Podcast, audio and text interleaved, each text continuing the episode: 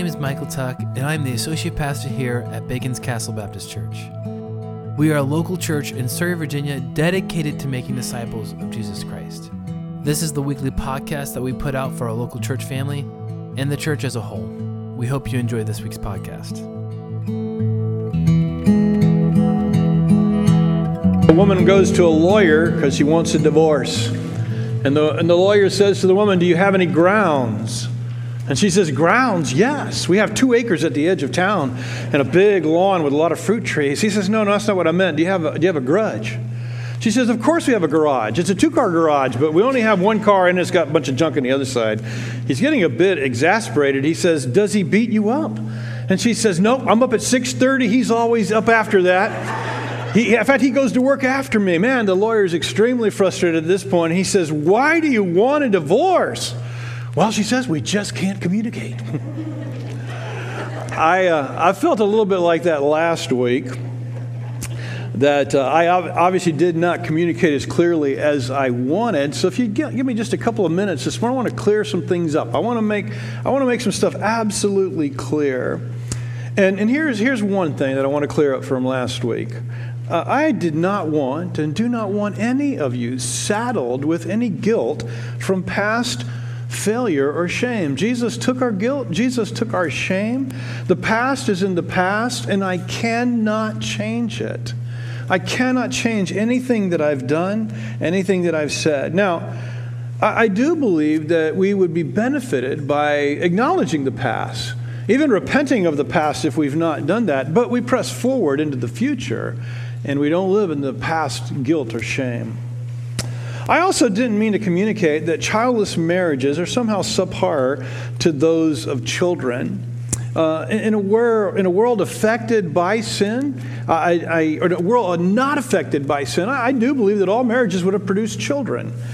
I, have thought about that this morning when I was practicing. Do I really believe that in a world not affected by sin, where God created us to have children and to create a family where we would raise children to know Him and love Him, would that have been true? And, and I stand by that, though I, I can't know for sure. But the truth is, sin has broken our world, and there's infertility, and there's accidents, and there's all kinds of things that prevent us from having children. Uh, second marriages due to death or divorce may not result in children. So I, I don't, I didn't mean to communicate communicate, I don't want to communicate, I want to make it very, very clear that a marriage without children can be just as significant and just as consequential as marriages with, uh, with children.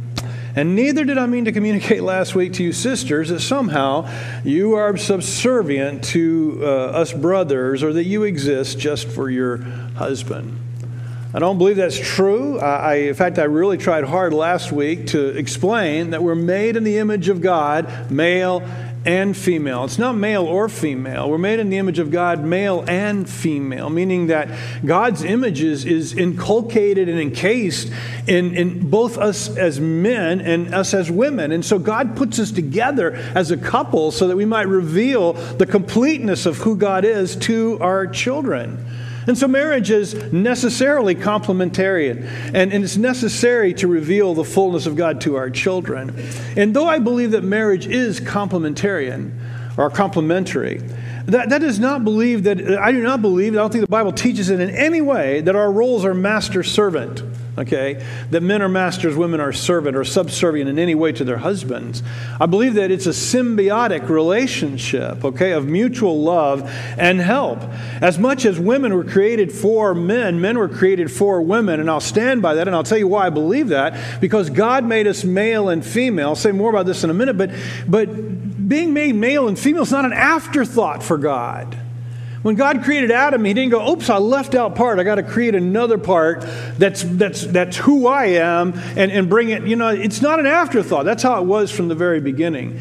And the reason why God made them at separate times, made us at separate times, I believe anyway, is that man would see his symbiotic nature. That doesn't mean that our roles are not different. That doesn't mean that our roles don't complement each other and that we have different, God has different expectations for how He created us and the role and what He put of His image in each of us, right? It doesn't mean that at all. But I don't mean to communicate in any way that uh, somehow in marriage that one of us exists for the other and not the other way around. And um, so God created an ideal marriage and an ideal family. I stand by what I said last week, and I really do want to encourage you to cherish it, to cherish it, stand by it, embrace it, encourage it. As much as it depends on you, create that, that family that God desires for us. Uh, us to have and us to, to be. Let's say as much as it depends on us because it doesn't always depend on us. Now, that all being said, this morning, I want to talk to us. I want to go back to the issue of marriage. And I want to talk about marriage. I'm entitled the, the, the today's talk, How to Make Marriage Great, or maybe How to Make Marriage Great Again. What up? How to Make It Great Again, right? So here, here's the deal some of us have great marriages, and so hopefully, what I share today will make your marriage even greater. Maybe you have a good marriage, and this will help you go to great. Maybe you had a great marriage, and somewhere along the way you lost your path. And, and so today, maybe I can help us, you know, get back on the path towards a great marriage. Still, some of you, you're, you have, you're too young, you're not, you're not engaged, you're not even dating at this point. Hopefully, some of the things I say will stick in your head, and they'll be there for you for the future. There'll be something that hey that I need to I need to be I need to know this so that when I do get married I can have the kind of great marriage that God desires uh, for me.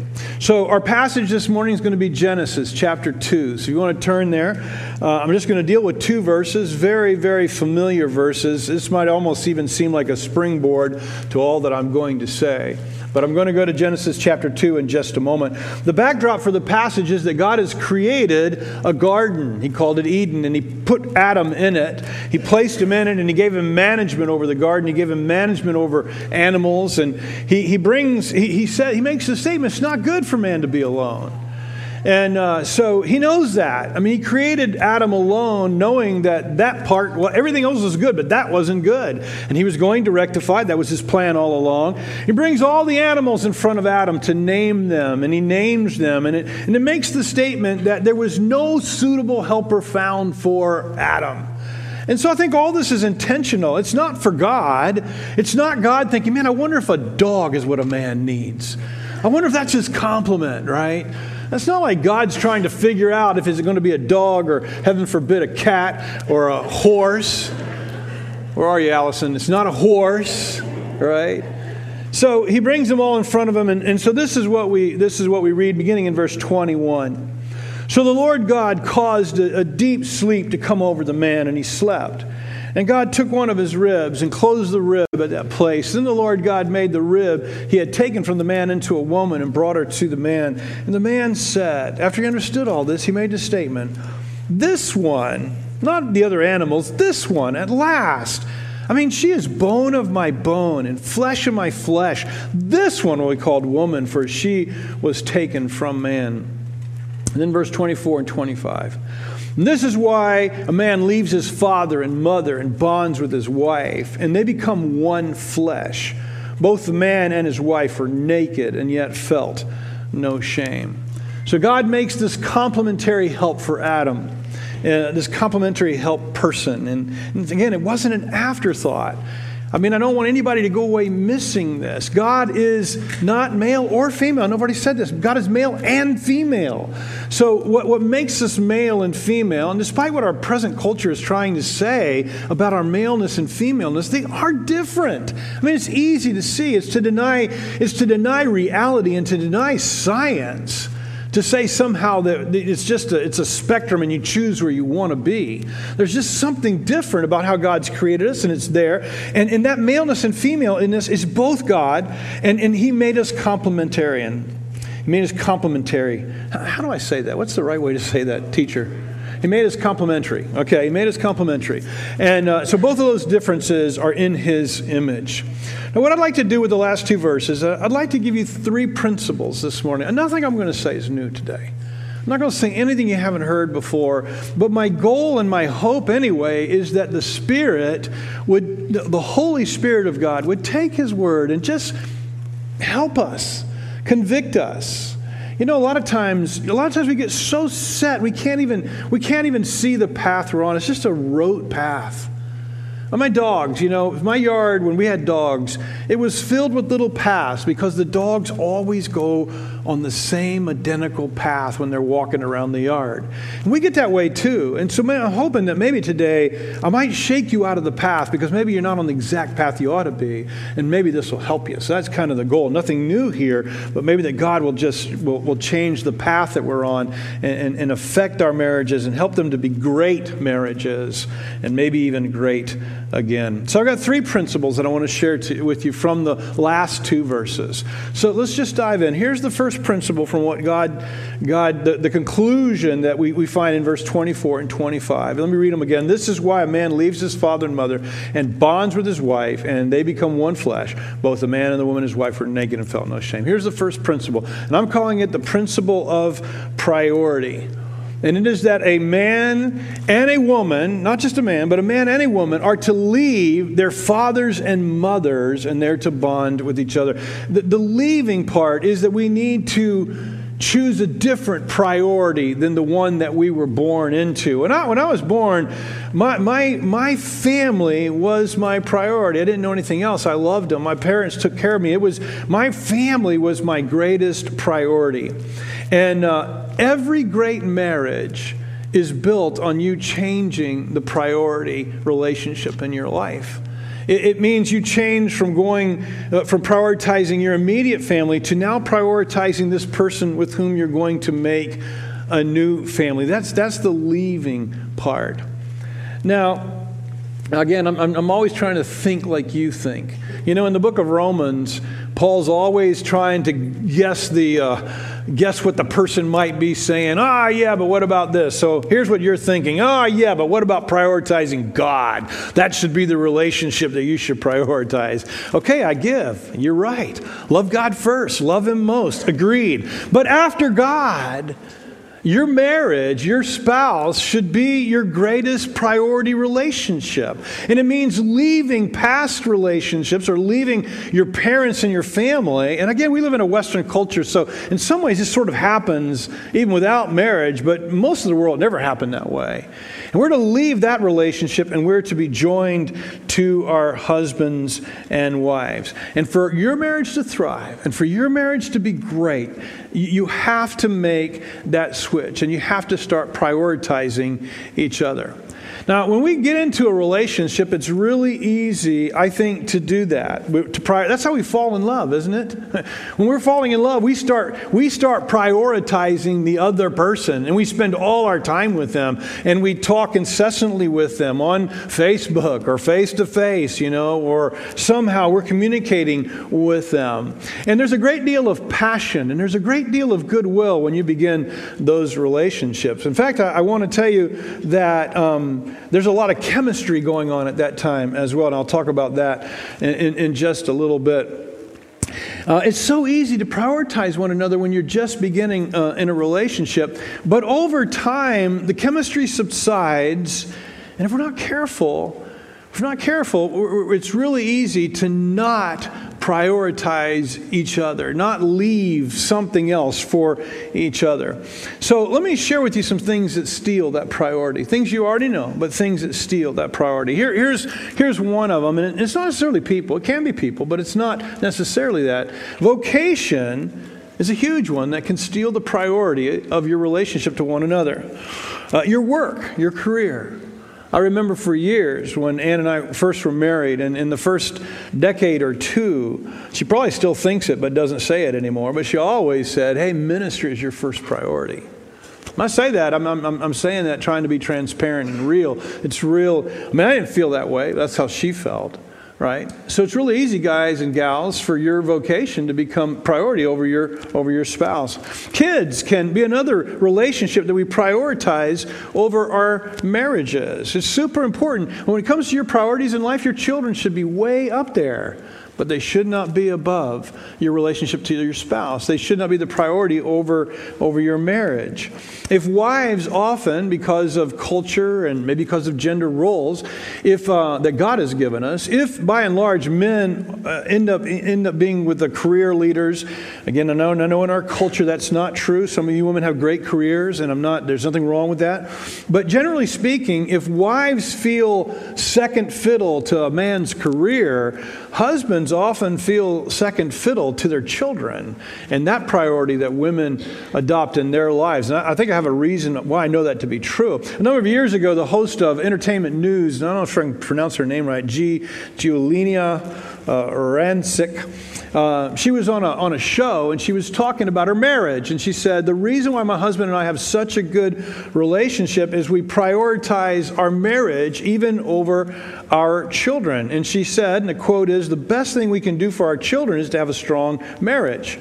And I don't know if these comments were picked up by a couple of ladies uh, who had a show or whether she was actually on the show. I'm not sure which it was. But uh, Jen and Barb, Barbara Machen, the co host of the Jen and Barb Mom Life Talk Show, they were ridiculing this lady. And here's what they said in response to what she said. And I quote Barbara. She said, If you ask me what the breakdown was, I would say my girl, my children, my girlfriends, then my husband but don't tell him because he doesn't know. Now, listen, folks. Uh, hey, here's a secret I want to reveal to all of you. He knows. She knows. We all know when we're not that priority. Your hobbies can steal that spousal priority. Hunting, sports, yard work, you name it. I'm a guy, so it's hard to figure out what the hobbies might have been for women. I don't know. But uh, your friends can become your most important relationship. Even your extended family. I mean, I, I kind of ridiculed this and said that we're definitely leaving mom and dad most of the time, and that is true, but that's not always true. Some people never leave mama, you know? And that relationship is the priority relationship. We've got to do it. Listen, spouses are never roommates. We're not meant to be roommates. We're meant to be partners and lovers. We're meant to be each other's priority. So, have you ever thought about how is priority demonstrated in your spousal relationship? How, how should you prioritize your husband? Or how should you prioritize, guys, your wives?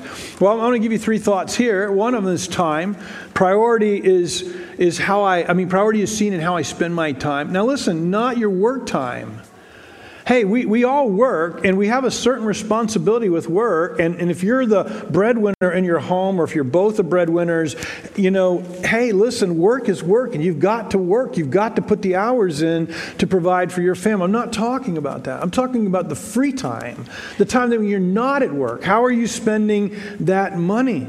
I mean, that time. Somebody quipped, money is the commodity of business, but time is the commodity of relationships.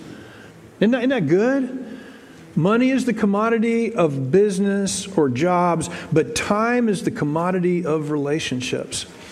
Here's another way you show priority by sacrifice. What are you willing to give up for each other? What are you willing to, to surrender? Even stuff that you love. I'm not talking about immoral things, I'm talking about even moral things that you really like. What are you willing to give up for your spouse to prioritize them? This can go back to hobbies. It can go back to the things that I enjoy doing, right? But what am I willing to surrender so that, so that I might prioritize the, uh, the other person? Got a couple examples for you.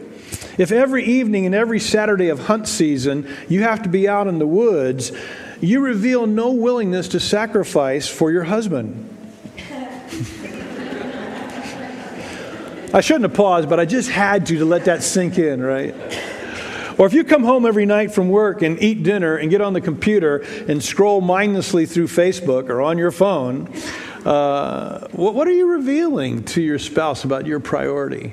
Or if you come home, you eat your supper, you go in the back room, put your headphones on, start playing one of those war games across the country with some of your buddies. And that's what you do night in and night out. What, what are you revealing about sacrifice for your spouse? Well, you're not prioritizing that relationship. And here's a third one that, I mean, this is, this is just Jimmy thinking out loud, but attitude. Attitude. And I can't explain this, but, but actually, we all know when someone wants to be with us. We all know when someone wants to prioritize us. We, we actually, we feel it and we see it. Um, we just, we just know it. Now, listen, if you're, if you're in this situation where you're not, your, your spouse or your marriage isn't really prioritizing each other, if you're in that place, right? Uh, and, and here's what happens it kind of sometimes can begin with one person and bleed over to the other until there's a point where neither one of you are pri- prioritizing each other. You're just living as roommates and you're prioritizing something, you're both prioritizing something else. But, but if you want to change and you want to have a great marriage, here's what I tell people all the time you, somebody has to get off the merry-go-round. Somebody has to be the first to get off the merry-go-round. I mean, it doesn't work to stand there and say, I'll jump if you jump. You know, it just doesn't work. Somebody has to jump off and say, No, I'm, I'm going to start prioritizing our relationship. I'm going to change this because I want to have a better marriage or I want to have a great marriage. So here's my honest question of evaluation for you and for me. Here's the honest question Are you prioritizing your wife? Men, I mean, would your wife say you prioritize her? Would your husband say, women, that you prioritize your husband?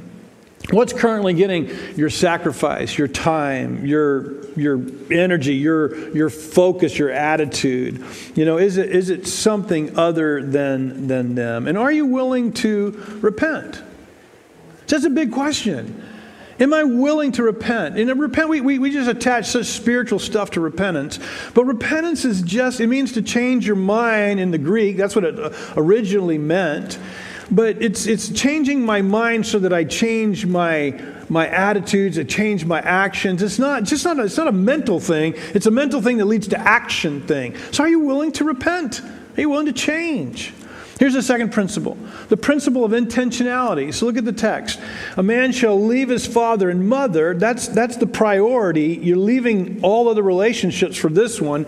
And here's the, if this, if, if, if, if priority is leaving, intentionality is bonding and, and bonds with his wife. And actually, the ESV says holds fast uh, to his wife. I remember the NASB, which is what I grew up on spiritually, said cleaves to his wife, right? And the idea was this kind of the, the, the idea of, of permanently bonding to something and not and not letting loose and not letting go. Now, here's some English for us. And again, I'm not I'm not good at all this stuff, but I can read. Uh, the whole fast to is in the perfect tense. And here's what that means. That means it begins with a decision or a point but then has lasting, continual effects. And so the bonding that, so he bonds to his wife, she bonds to her husband. And again, I'm including, I, I absolutely believe that this is not a one sided bonding, this is a two sided bonding. And, and so it, it, begins with a moment, and then it, it has continual effects in my life continually after that. It's not just the present. The perfect says it has a moment of beginning, but then it continues on. That's the perfect tense, and that's what we find right here. Someone asked me this past week, why do we need a marriage ceremony or a license? Why can't we just say, "Hey, I'm married now"? Why can't I? Why can't we do that? And and I think that comes because I've thought that too. We probably all have thought that. What, what, what makes the ceremony something versus me just saying this to the person? I think that comes out of our individualistic society and mindset. We live in a world, we live in a Western culture that says the supreme height of everything is our own personal autonomy. It's me, right? It's me. But for most of the world, it's God and community, and then I'm part of community. And, and uh, the reason I believe that it's not good enough for me to simply say, yeah, we're getting, we're married now. I'm, hey, I'm choosing you, we're married, is because it wasn't meant to be a private decision. It was meant to be a communal thing. And that's why it says a man shall leave his father and mother. So there's a part of, there's that community part of leaving this family unit that I'm a part of and starting this new family unit over over here. It's not just a private, personal covenant that we're making, it's a, it's a covenant that we're making with each other, but it's also a covenant we're making with the community in which we live that we're going to form this new family union unit and we're going to be absolutely committed to this. It's a public declaration as well as a an individual thing. It's a community event. You might disagree with me, but I think the Bible pretty much teaches that that our marriage is is part of being in community. Now, I'm not saying that our marriage vows and our, the covenant that we make with each other is not primarily personal or that it, that it, somehow doesn't have a personal aspect. It absolutely does. But, but there is a difference. And I say this in every wedding ceremony that I officiate. Uh, I say this, and, and uh, it's right before the vows. You watch and listen. And those of you that have heard me do this hundreds of times, literally, you'll know I say this. I say, what you've said in private is one thing but what you're saying now, publicly before God and before all of us, it's a different thing. And, and so that's part of the bonding. I think that's what's included in the perfect tense of that word. It begins with a moment of time where I commit myself to someone, right? But then it has lasting effects. So that's kind of what I want to talk about for a few minutes is the, the intentionality of bonding in our relationship. Okay? And so, why do we have to be intentional? Hopefully, I'm saying everything that you already know, because, but here's the reason why because emotions are fickle. Emotions change, passions fluctuate. That's why I have to intentionally pursue. Because if I don't, the embers are going to grow cold. If I'm not if I'm not doing something to heat the embers of my relationship with my spouse, they're going to grow cold just I think it was two weeks ago, or last, no, was, was it last week we had the men's conference? it's kind of hard to. It was the last week, wasn't it? Last week we had a marriage conference, and on Friday night, um, Nathan and Will spent the night with uh, with me at our house, and we went out and built a fire in the fire pit and sat around and talked for a long time, way too long. But we sat out there and talked, and you know what we had to do all night long? We had to keep putting wood on the fire. You know why? Because the fire was going out. And we had to we had to keep stoking the fire so that the embers so the fire would not go out. It's kind of cold that night. Folks, that's what we've got to do in our marriages. We've got to continually press towards bonding to each other because if we don't, the embers of our hot bond will grow cold and, and, and we will not be bound together like we want to be. So here's, here's a, three things that I think uh, and again, this is Jimmy thinking out loud from going to marriage conferences and just what I've seen anecdotally as a pastor. Here's three realities that I've noted that tend to, to make us not want to continually, intentionally bond ourselves to our spouse. One of them is that our first love dissipates and changes. And uh, so we all call that first love. What do we call the first love? What do we call it? Don't we call it infatuation? Don't we start there? Normally we say it's infatuation. And, uh, and God created that way. We fall in love, and when we fall in love, it's a crazy love, right?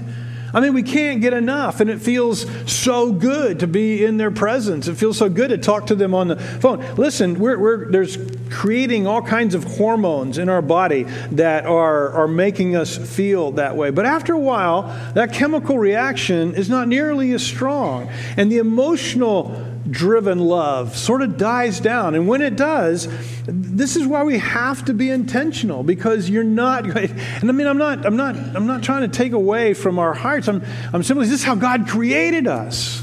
Right? There, there's a chemical response that we're making. And so when that dies down, love has to be intentional. And it changes, actually. I'm not trying to say that we lose the best love. I think the best love is going to be that love that we have after years of sharing life together. But, but that first love, it does change. Here's another reason why we have to be intentional is because, you know, we tend to think that if I, if I do things to bond to my spouse today, well, it's going to carry on for weeks or months. Man, I've done enough stuff to bond forever right? So the, the wife says, You never say that you love me anymore. And he says, Well, I told you on our wedding day, and if that ever changes, I'll tell you, I'll tell you, right? So we, we think that somehow or another that's enough, but it's not enough. And, and husbands, I think, or men, I think maybe because of how God created us versus our wives, this is a bigger thing for us. We tend to think that the things we do to bond carry on and carry on. I remember a marriage counselor talking about this and saying that when a, when a guy does things to bond to his wife, or is that, that uh, intentionally bonding, like bring flowers or take care of a bunch of household duties or take care of the kids or go to a girl movie or whatever it is, they think, man, I've stored up points forever. And the counselor said, what they don't realize is that all points dissipate at midnight and go back to zero, right? And, uh, That's kind of that's kind of true. So intentionally bonding is not a one and done deal, everyone. It's one of these things we've got to continually work on. Again, I go back to the English or, or to the to the tense of the term bonding, perfect tense. It has a beginning point where I commit myself to one another before God and before community, and I say we're starting a new family. But then it has these it has these ongoing effects that just keep going on. I've got to continually bond to my spouse, but we don't do that because we think we've done enough.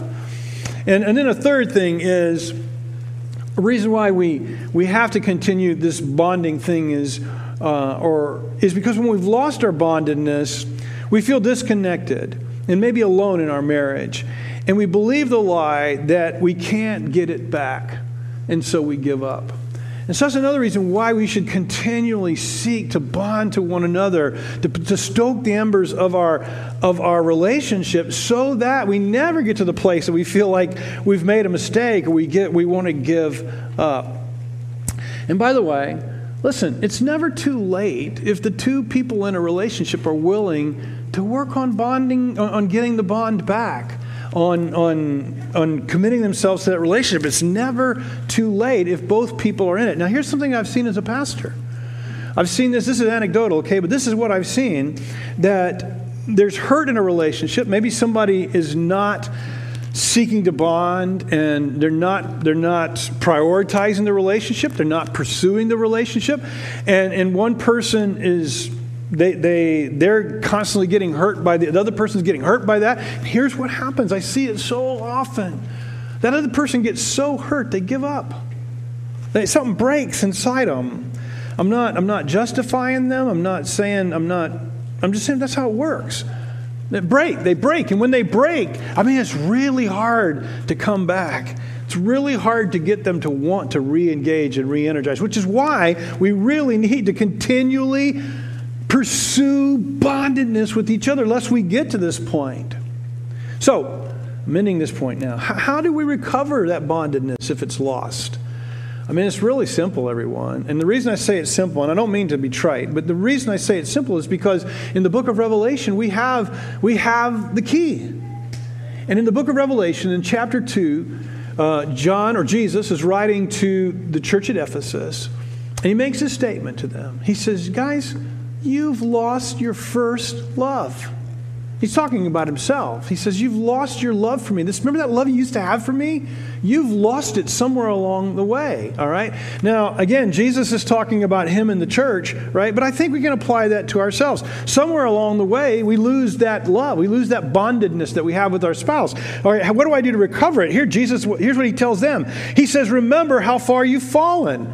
And some of us need to remember what it was like early on in our relationships and remember the, the passion, the love, the feelings, the, the infatuation, the, the, the chemical love, if you would, that's just coursing through your life. You need to remember that.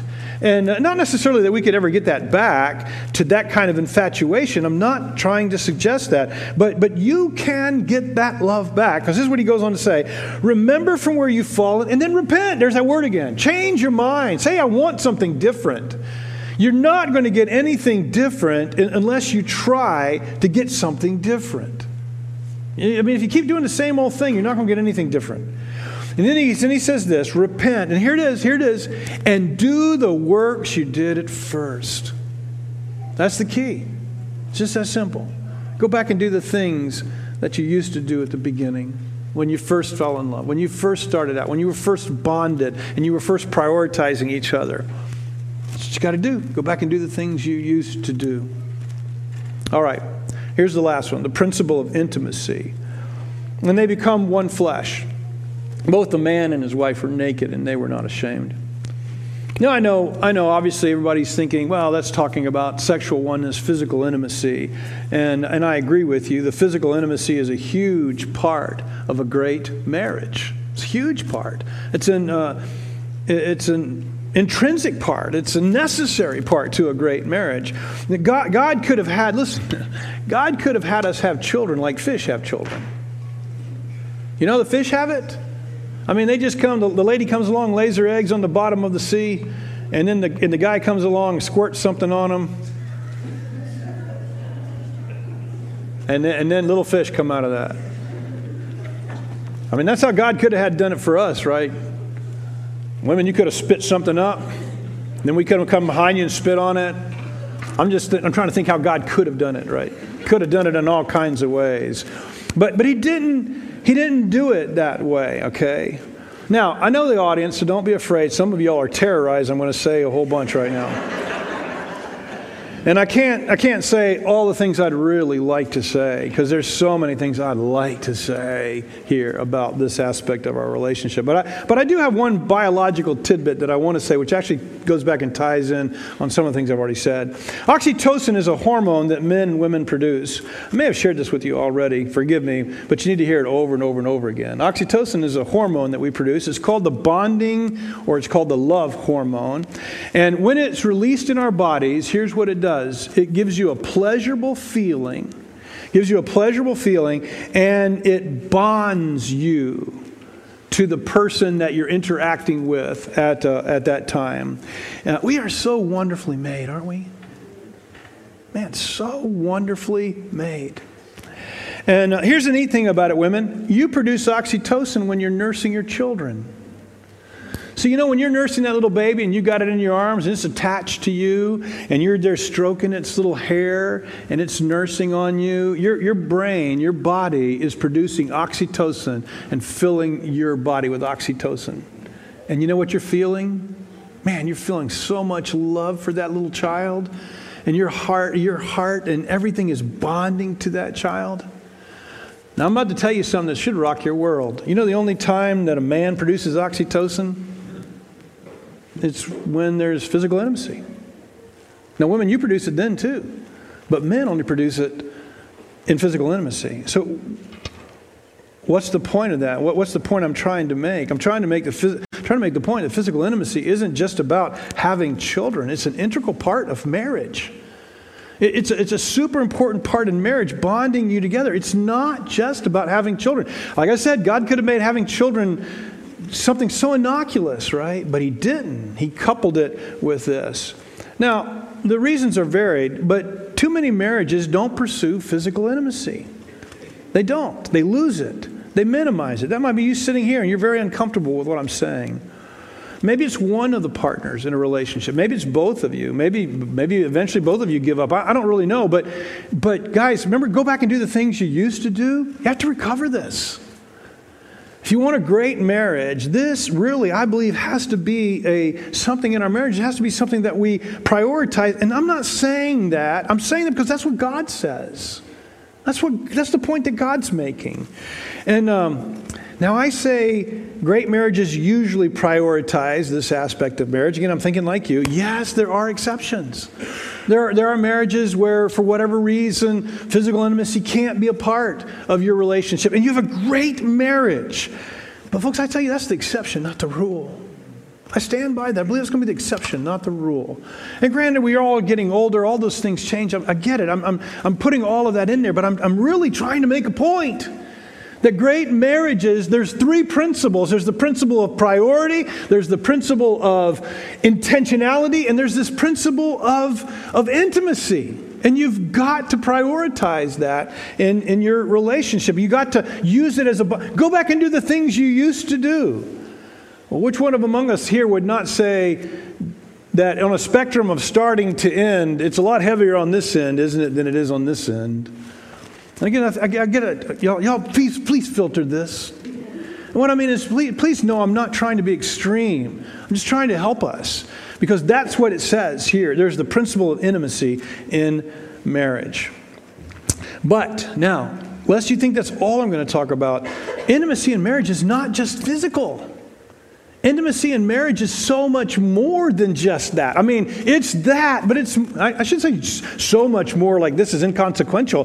There's another half to the intimacy that we should be striving and pursuing in marriage. And that second half would, is what I'm going to call, and what you're probably already thinking in your brain, is, is emotional intimacy.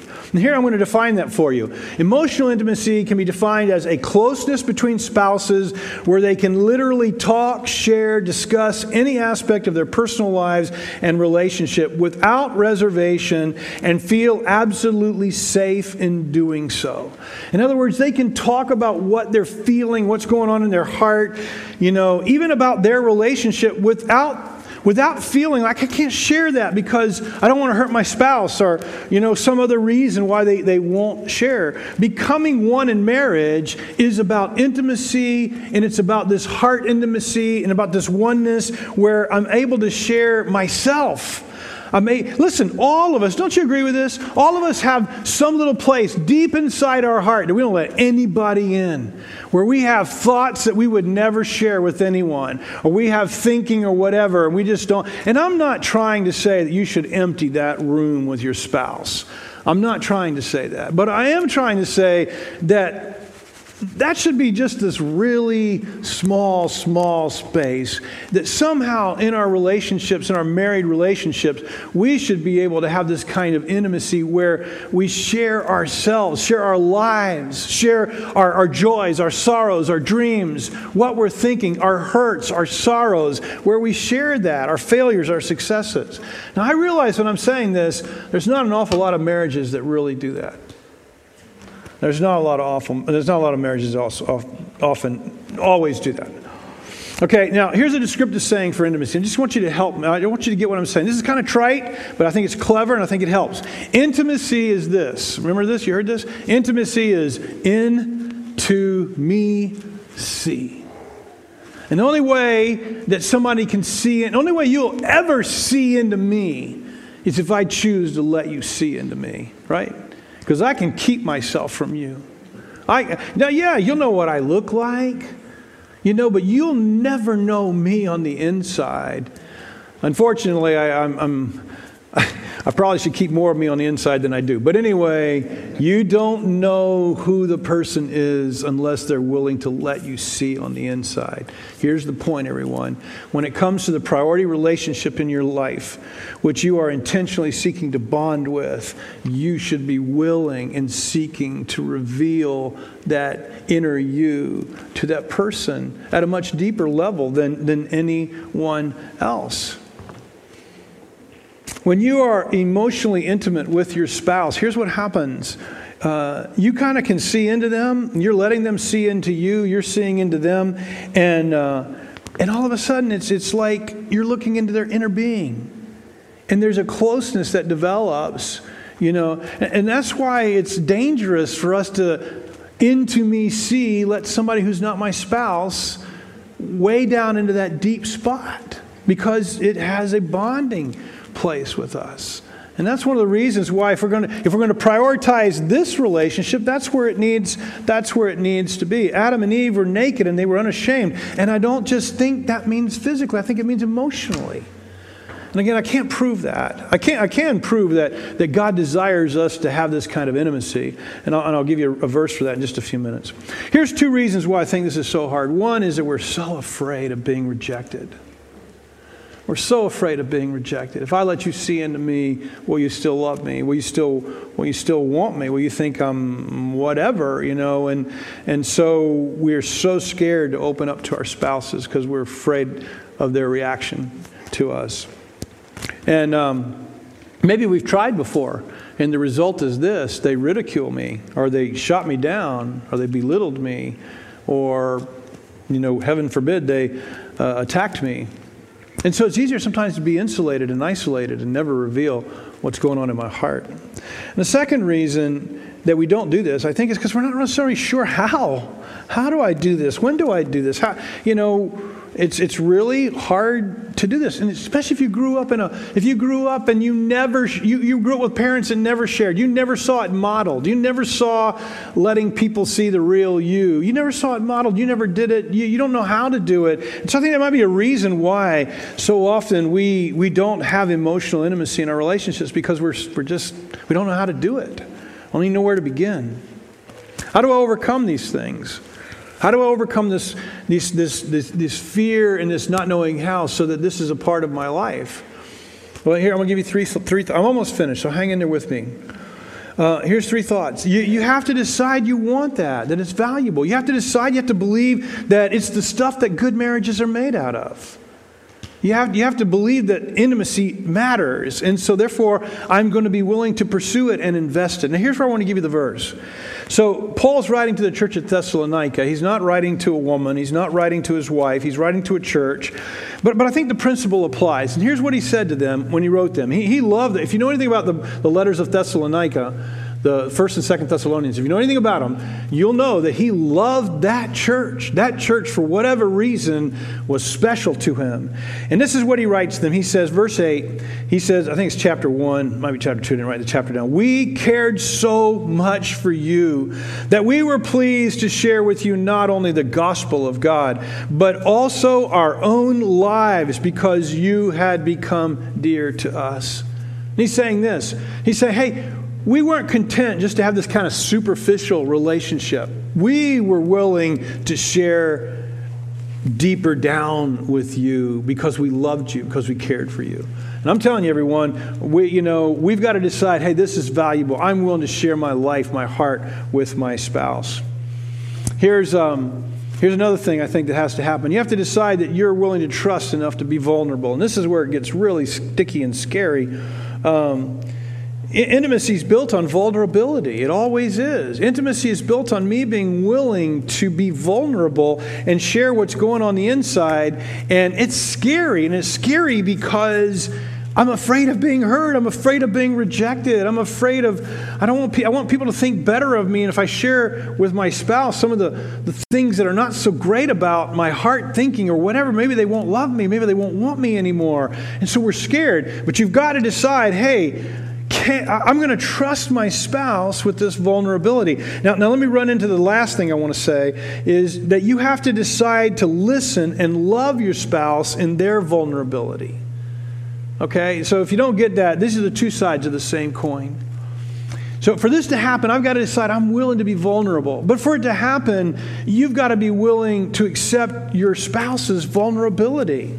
And what I mean by that, and here's what I said I said, decide to listen and love your spouse and their vulnerability. And what I mean by that is you've got to be willing to respond with, with intimacy and love and not in, in not the bad way, not the way that hurts. You know what the way of hurts is? The way of hurts is being defensive. So I share with Ann something that, that that I'm hurting over, something maybe she's done. Or let me do it the other way. She shares with me something that I've done bad, right? So I've got a response at that point. I can, I can say, I can say, it's not my fault. It's your fault. If you just did this, then I would do better at that. So what am I doing? I'm being defensive, right? So you've got to say, I'm not going to be defensive. So when you spell, and again, I mean, there's two places here we can share with this vulnerability. I, I, can share about my thoughts about other things other than our relationship, but but I think it's in our relationship that vulnerability really matters, and in um, intimacy really matters. So I can become defensive, but along with my defensiveness, I can become judgmental, and that's where I flip the coin and say, Hey, it's not my fault; it's your fault, and I can point back at at her and say it's her fault, right? As opposed to dealing with my own stuff. And listen, you know, I think I'm preaching to people that do this. Not all of you, not all the time, but I, it's really hard not to be defensive. It's really hard not to throw stones back because, because I'm not willing to accept their vulnerability with me. I'm not willing to love them in their vulnerability by responding lovingly to their vulnerability. So I can become defensive and I can judge my spouse and I can attack my spouse back. And, and if it's not that, here's what we also tend to do is that we can withdraw from them. We just pull back. I don't want to hear this. I don't want to deal with this. I don't want to deal with myself. And so we just we just kind of draw back. We don't talk. We become isolated, insulated. We we we shut down. I mean, listen, we're going to respond negatively in one of two ways. We're going to attack back or we're going to just close up and shut down. And listen, I mean, you might think this is better than that. Maybe it is. But not as far as God's concerned. Shutting down or attacking, neither one of those are the right responses. Neither one of those are responding to my spouse's vulnerability with love. It's, it's, it's, it's responding so that I'm listening. Great marriages choose intimacy, both physical and emotional. Go back and do the things you used to do. Man, when you were first dating, again, I'm sure you were protecting part of your heart, but you were much more vulnerable back then. We've got to go back and do the things we used to do. Three simple principles to make your marriage great the principle of priority, the principle of intentionality, and the principle of intimacy. Leave others, leave other relationships, pursue the relationship with your spouse, and then share yourself with your spouse, spouse both physically and share your heart. So, I've got two closing thoughts. What if you're the only one that wants that and the other one doesn't? What if you've tried and you feel like the other one doesn't? Well, here's what I want to say to you try again. Press on, press in, don't give up. I, I get it. I get it. If you're, if you're the only one doing this, then sometimes it, it becomes easier to just not try to do that because you just you feel the hurt of trying. But, but here, I guess what I'm saying is maybe my challenge to all of us this morning is try again. You know, press in again. If you've given up, press in again to make your marriage great, to make your marriage all that God wants it to be. Press in again.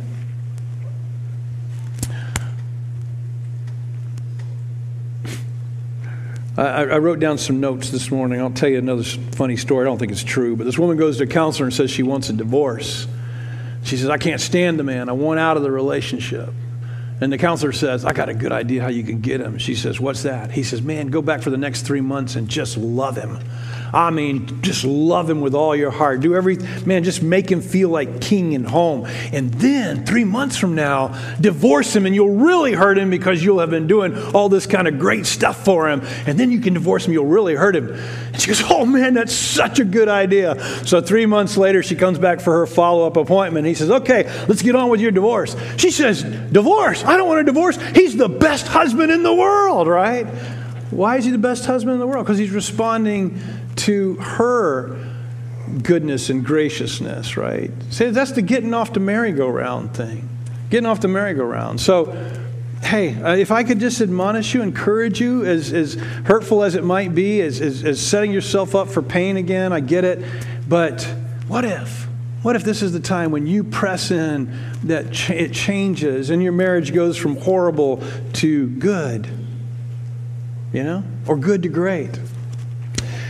I made a mistake last week of forgetting to point you to Jesus, and so I want to end by pointing you to Jesus today. I am not saying pull yourself up by your bootstraps this morning.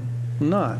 I am saying this. I am saying that it is not that God has to do it in the sense that somehow I'm a mechanical thing that He flips a switch and then it'll happen.